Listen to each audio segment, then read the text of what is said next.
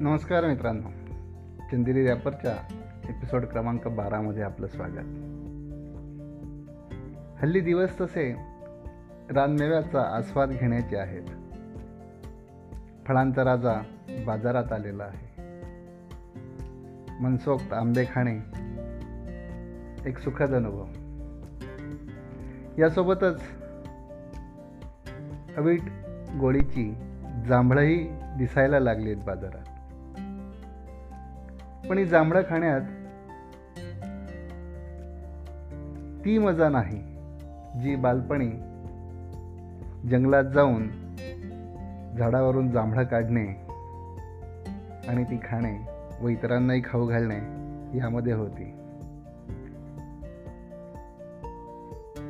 खूप स्वादिष्ट असं फळ आरोग्यदायी. आणि जेव्हा हे जांभळ पिकलेलं असतं तेव्हा त्याचा तो लसलसीत रसाळपणा जो असतो तो तोंडात टाकल्याबरोबर आ एक स्वर्गाचा स्वर्गसुखाचा अनुभव देणारा ठरतो. या जांभळाच्या बाबतीत माझी एक खास आठवण आहे. कुठल्या तरी शिबिरात एका मित्राने एक कविता ऐकवली होती. कवितेचा फक्त मुखळा माझ्या लक्षात आहे.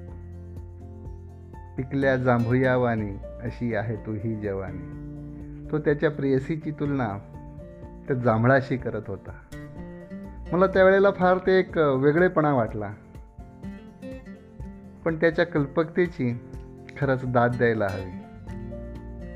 प्रेयसीची तुलना खूप वेगवेगळ्या बाबतीत वेगवेगळ्या झाडांशी पानांशी फुलांशी चंद्राशी ताऱ्यांशी केलेली आपण बघतो. पण अस्सल ग्रामीण भागातला कवी जे जगतो जे बघतो त्यातच तो त्याच्या प्रेयसीलाही बघतो. आणि खरोखर पिकलेला जांभूळ खूपच दिसायलाही सुंदर आणि चवीलाही सुंदर. त्यात तो त्याच्या प्रेयसीला बघतो ही गोष्टच आपल्यासारखा सामान्य माणूस विचारात आणू शकत नाही. त्या निमित्ताने ही आज आठवण झाली जी आपल्यासोबत शेअर केली. पण ही जांभळं खाण्याची जर संधी मिळाली तर नक्की खा. आणि रानात जाऊन जर झाडावरून काढून खाण्याची जर आपल्याला संधी मिळाली तर नक्कीच आवर्जून घ्या. कारण याच काळात पहिला पाऊस पडून गेलेला असतो. तो मातीचा एक वेगळा गंध असतो. आणि छान वारा सुरू असतो.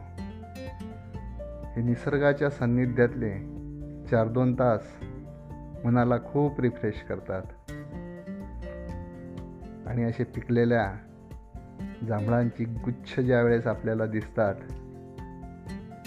त्याचा आनंद घ्या. आणि बघा कुठेतरी या एखाद्या पिकल्या जांभळामध्ये आपल्यालाही आपलं कोणी परिचित बघायला मिळतं का? चला तर मग.